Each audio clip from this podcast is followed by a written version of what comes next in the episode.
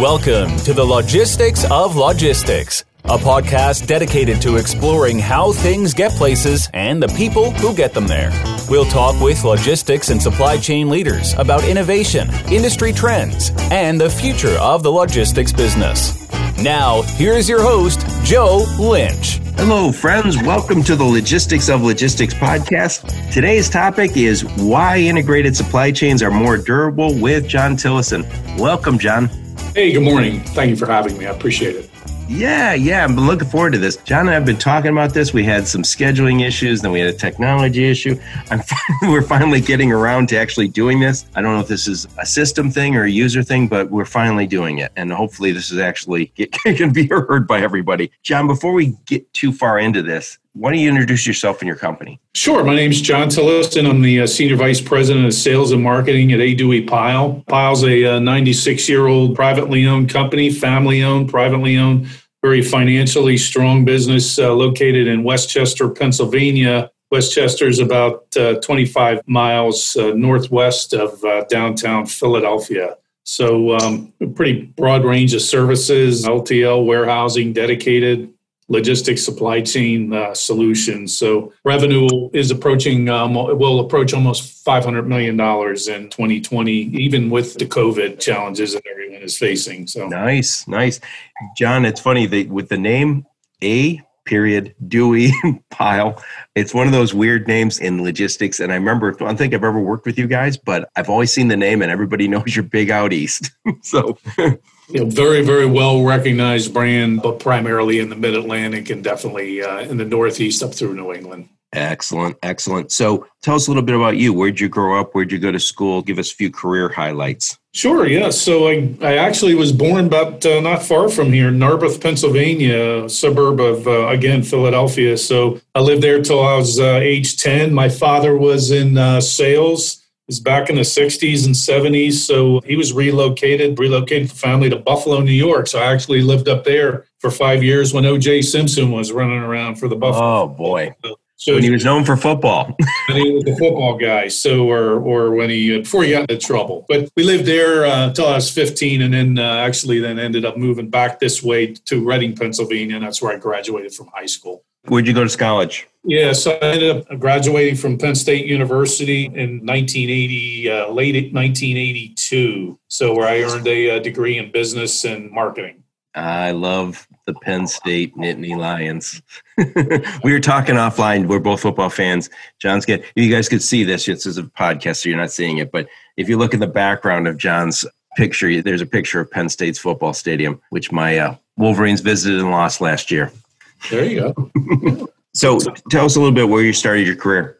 Yeah, so after I graduated, similar to today, the economy uh, probably much worse back then in 82, 83, pretty deep recession where the, uh, the economy's coming out of recession. So I actually worked for a shoe retailer for a couple of months after I graduated. But then I answered an ad, a one ad in the paper. Back in the day, that's how you found a job for Roadway Express. Roadway Express had a uh, really, really great management training program which was perfect for college grads uh, coming out uh, recently. You're not the first person to say they went through that program on this podcast. A lot of people went through that program. It was like boot camp. Yeah, I run into them all the time and have uh, for many years, uh, many times over the years. Where and I run, and I certainly know many of the folks that I came through the program. Though they were, it was a very highly recognized, well thought of management training program, and a lot of leaders throughout the industry who moved on, much like myself, really uh, the foundation of what we learned about the business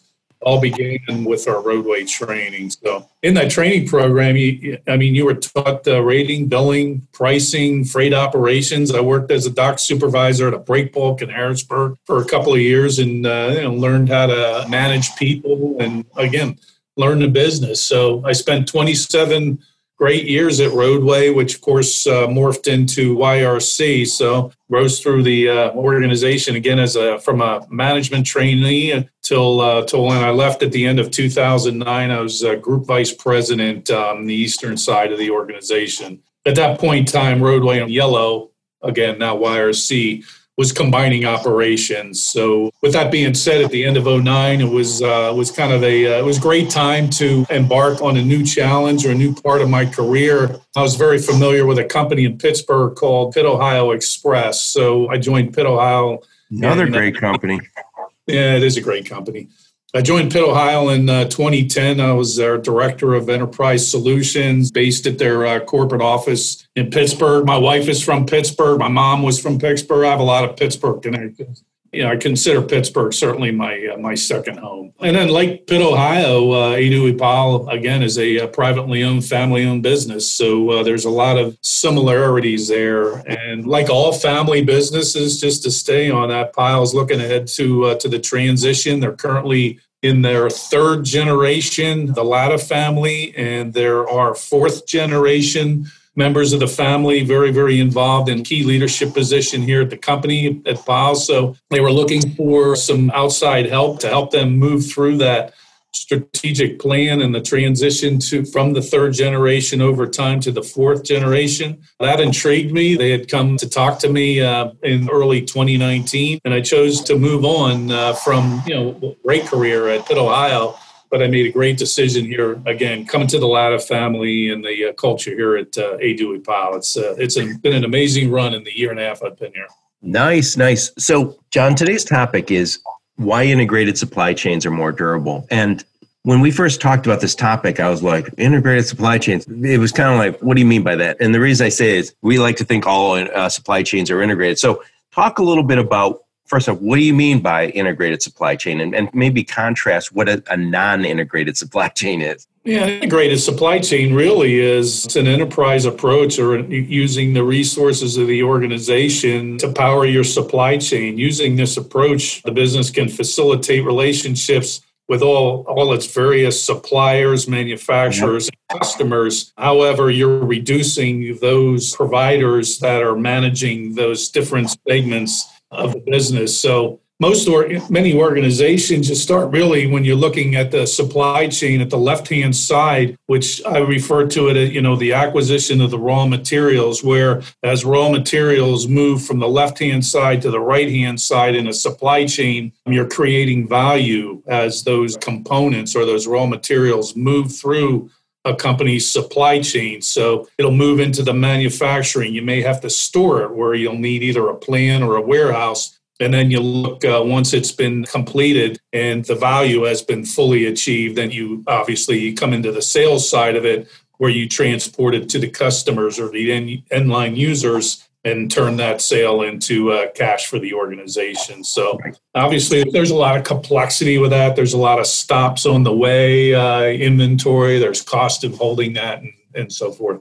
Right. Well, I like to. So we're talking about supply. I know what you mean by integrated supply chain. That I appreciate the definition. So when we talk about, you know, so many organizations are say they have this integrated supply chain, but what they don't realize is how disconnected it really gets. And I want to talk a little bit about that. Now, this I'll say this is the opposite of integrated. This is what I think most of the country has, most of the industry has. And what I mean by that is there's all these partners, and a lot of times they're separated by big distances and big, there's different companies. So talk a little bit about that. Yeah, so many organizations, they feel as though they want to spread the risk. So they want to partner with many, many organizations. It could be the transportation side of organizations, it could be the warehousing and distribution side of organizations. And they all tend, in many more complex organizations, to operate in silos. And when you operate in silos, transportation and distribution, you end up again engaging with the potentially with a lot of various partners and with that comes some inherent risks so right. john i would also say it's not just spreading risk out that they're trying to do. I think a lot of companies you know they grow without assets and there's nothing wrong with that. So they say we're going to focus on people we're going to focus on technology. We're not going to buy a warehouse we're not going to buy trucks which is fine. Those are good decisions for a lot of companies. But then when it ends up happening then they partner with guys who have trucks. They partner with somebody else has warehouses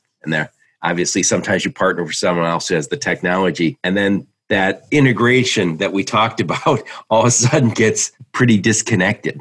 It really does because, uh, again, you could have challenges with all those partners where they uh, you can't put them together they don't operate well with each other you can't connect them together let alone all the IT challenges that come along with having multiple outside partners. So companies you know for they look to bid out those various functions. And again that can create challenges for many organizations. That's complexity you have the whole communication obstacles various management teams who are managing multiple partners outside of the uh, of the core organization. So, and then you add in the transportation side of it, be it LTL, truckload, small package, and it can be quite challenging for many organizations. Again, compounded by uh, challenges in the economy, much like we're experiencing now. Yeah, we were just talking about this during the, when we were prepping for this. Is we were talking about New England Motor Freight that went away, and a lot of other very well known, well established carriers went away in recent years. And you look at, for various reasons, including the nuclear verdicts and the economy and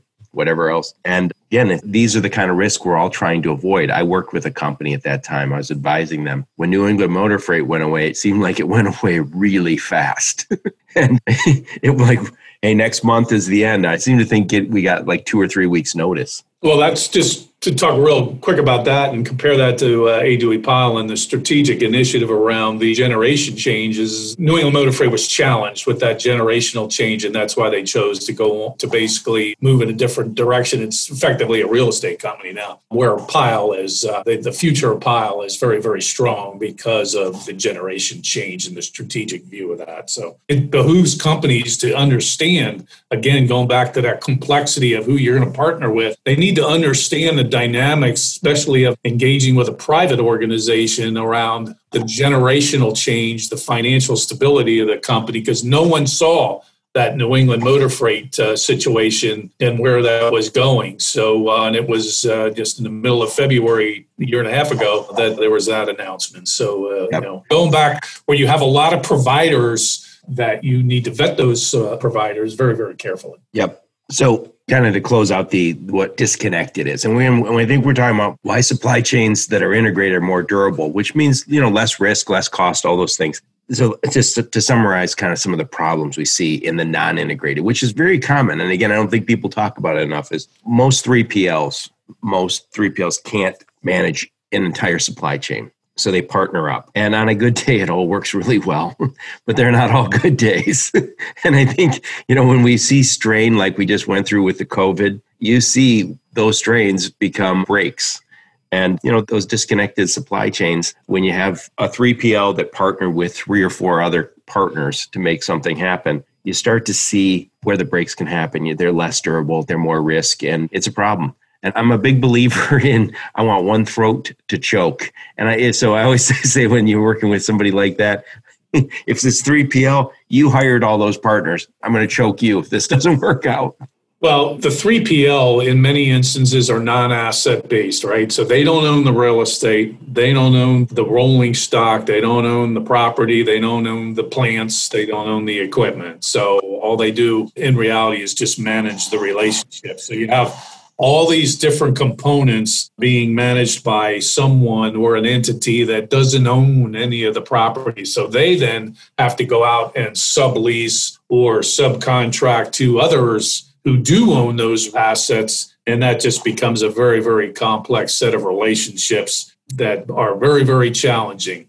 Right. And it, there's also the other side of it is if you spend your money on trucks, and you spend your money on warehouses, it's hard to spend all your money on technology. So some companies have made the decision, hey, we're going to spend our money on technology, which is a good decision. No one's going to say this technology doesn't work in these days, but you have to kind of find the right partner for you and start to re- and also recognize that there is risk when you have a million partners. And again, those especially if those partners aren't well integrated like we're talking about here today. So Anyway, John, let's switch gears. Talk about what does an integrated supply chain look like? What are some of those attributes? So an integrated supply chain really is is where you are managing your supply chain with one at the most two partners and you are realistically these should be asset based entities who have basically have a skin in the game right they've invested in the real estate they've invested in the people and the infrastructure to run that network and that network can power a customer's supply chain through the use of their uh, through their assets. So again, you always want to look to ensure that those folks that you are you're integrating your supply chain with are financially stable. There's a lot of, again, examples where people are not. But distance is eliminated or greatly reduced. In our situation, integrated warehouses is that we'll have a uh, 200,000 square foot warehouse attached to one of our facilities. So theoretically, a customer could. You mean your terminals? Yeah, they're in our terminals. So our customer, and we have many of them, they'll place their inventory. It'll come in via truckload. It'll be inventoried in our building. And then we run a uh, WMS system, link up through their ERP system. That, that is integrated through technology. We pick the orders and they can utilize our LTL network. They don't certainly don't have to, and they don't in all instances, or they'll use a combination. Your, your trucks are sitting right there. our trucks are sitting in there. And the advantage, to be honest with you, from a pricing perspective, the advantage we have is we have no pickup costs. So when you're in an LTL network, you have to drive somewhere to go make the pickup, and there's a cost to that. Where if we have equipment, right, we have equipment sitting against our building. When we model the LTL price for that customer in an integrated network, we take out the uh, pickup cost, which is usually between 10 and 15 percent of the transaction, which can be a you know a huge advantage that we have. So that is a from a sales perspective, I always and our team always hones in on if you place the inventory in our facility for distribution in the Mid Atlantic or the Northeast, to have an inherent advantage. A partnering with us but B is from a uh, pickup perspective and transportation on to the final uh, customer. So it's. I'll tell you what, John. That's also you know this as well as I do. Every other meeting you sit in in logistics, somebody says, "Hey, I ordered this from Amazon on Tuesday, and on Thursday morning it was sitting on my porch." So we've got customers who are very you know the end customers are getting more accustomed to getting it quick. You know, I just ordered some shirts online and it took eight days for the small parcel to land on my porch that to me, when I'm used to Amazon, that felt like two months. so being able to say, yeah, the freight is in my warehouse, and when somebody says move it, it moves that day on a it truck.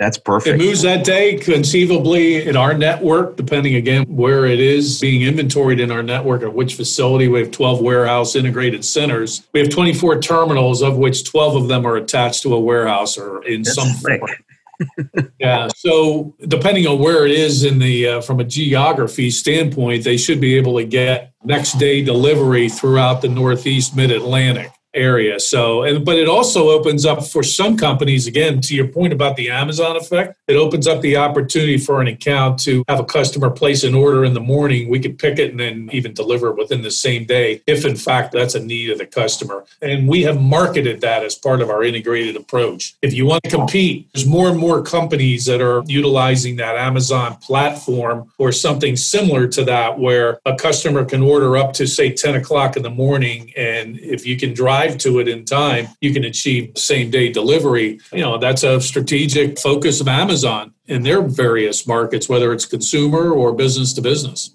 So theoretically, if I was selling some sort of product, I'm going to assume something that customers want relatively. I'll, I'll just use toilet paper because places ran out of toilet paper. I could say I want to locate my product close to my customers, so I'm going to put it in a number of warehouses in the Northeast. Mostly, is that where your integrated That's correct.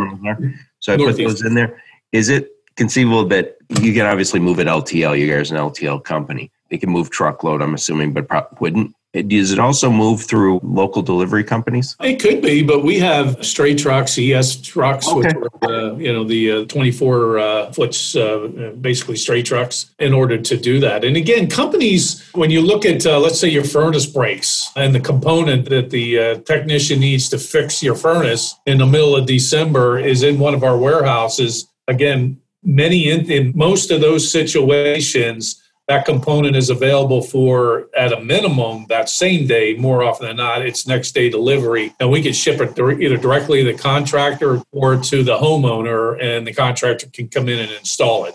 And that happens all the time right. uh, in the integrated world. Again that's that amazon effect. That's that speed to delivery allowing a customer to order anytime from anywhere. The empowered consumer has a lot of choices, and companies have to be able to compete in a market where the consumer has countless options. I would also say this is, you know, since we're all buying online and we, a lot of us are buying through Amazon, we've gotten very used to how that happens. And then we bring that attitude to work and say, that's what I expect. I expect that really easy user experience that's if I want to return it, that's simple. If I want it tomorrow, that's simple.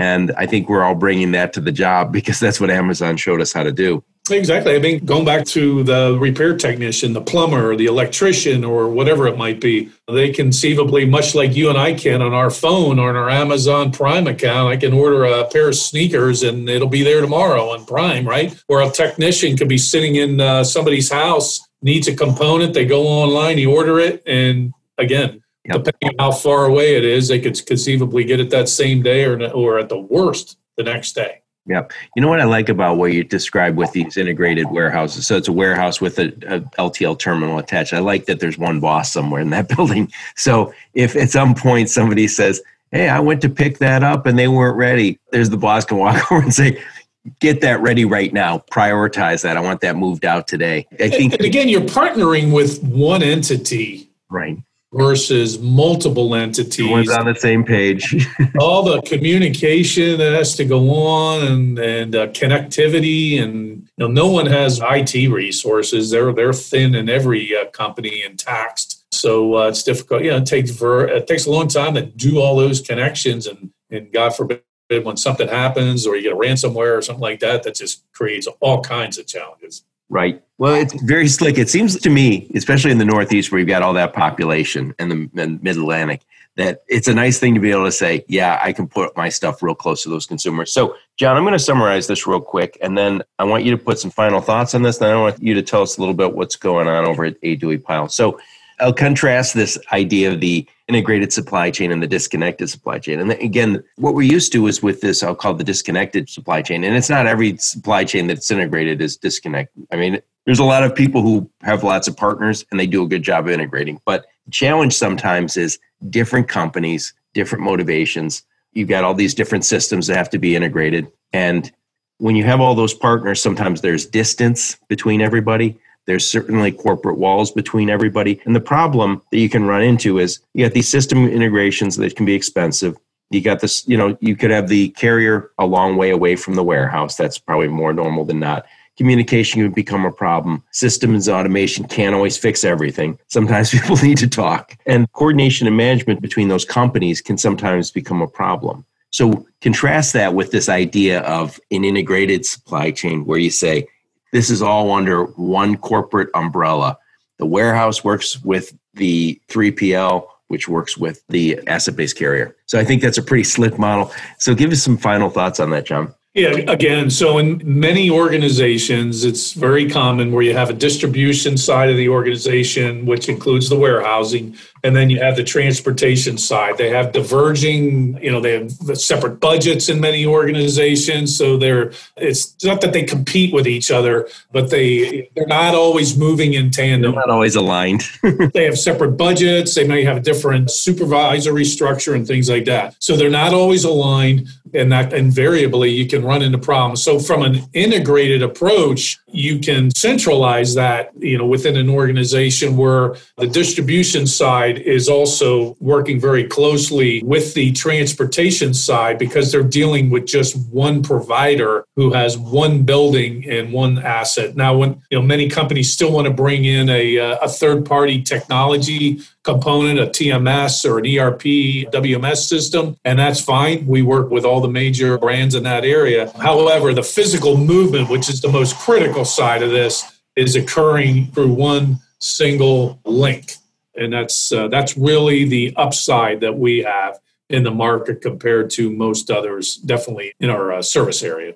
Nice, nice. So, John, tell us what's coming up with for, for A. Duie Pyle. Anything new you guys got to you want to share with us? Yeah, so we just opened up our newest facility, which is in Greencastle, Hagers, actually on the border of Hagerstown, Maryland, Greencastle, Pennsylvania. That's on the uh, I 70, I 81 corridor. So you're north of Baltimore and you're northwest of the Washington, Northern Virginia metro. So It's a uh, fast growing area. So we put in a 80 door terminal with a uh, 200,000 square foot. It's an integrated building. They're connected to each other. And then we just opened that up two weeks ago. Brand new facility. And behind that, we're about ready to begin construction on a second building, another 200,000 square feet. Again, because of the size of the population and the growth of the population in that area of the country, there's just great demand for an integrated warehousing terminal network. John, do you work with 3PLs if they were to reach out to you? Would you put their work with them? Absolutely. We work with many of the, uh, most all of the leading 3PLs, and we have long established agreements with them.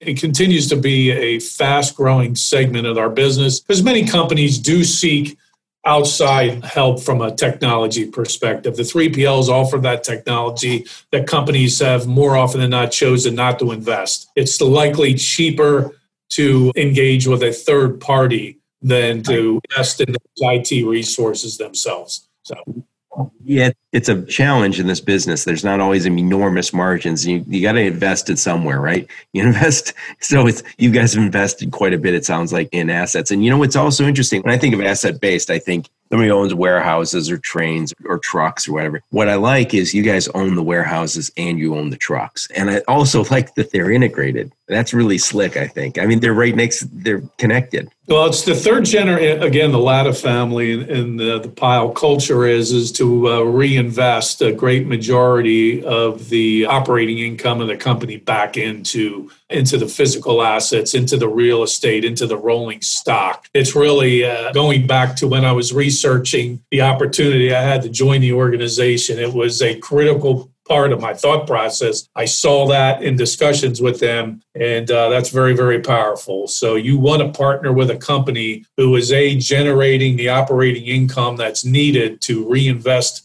back into the infrastructure of the, organization. Real estate's not getting any cheaper. Real estate in the Northeast is getting you know more and more expensive all the time. It's becoming scarcer. Real estate they don't make like the old saying they don't make it anymore. So it's becoming scarcer, very expensive, and the company is well down the road in that investment far down the road in that investment. And that's a strategic advantage we have over uh, most all of our competition. Yeah, very slick, very slick. Well, John, thank you so much for uh, coming on and talking about this. Again, I think it's a very interesting model. And again, not a lot of companies have you guys have that way. It's again, it's a brand new world. We have to be more responsive, which means you're going to need some, some companies are going to need this integrated solution. So thank you so much for joining me. Thank you, Joe, for having me. I appreciate the time. Yeah, and thanks all of you for listening to my podcast. Your continued support is very much appreciated. Till next time, onward and upward. You've been listening to the Logistics of Logistics podcast, where we engage in conversations with experts in the logistics field. If you're an expert and would like to be featured on the Logistics of Logistics podcast, please email Joe Lynch at joe at the logisticsoflogistics.com.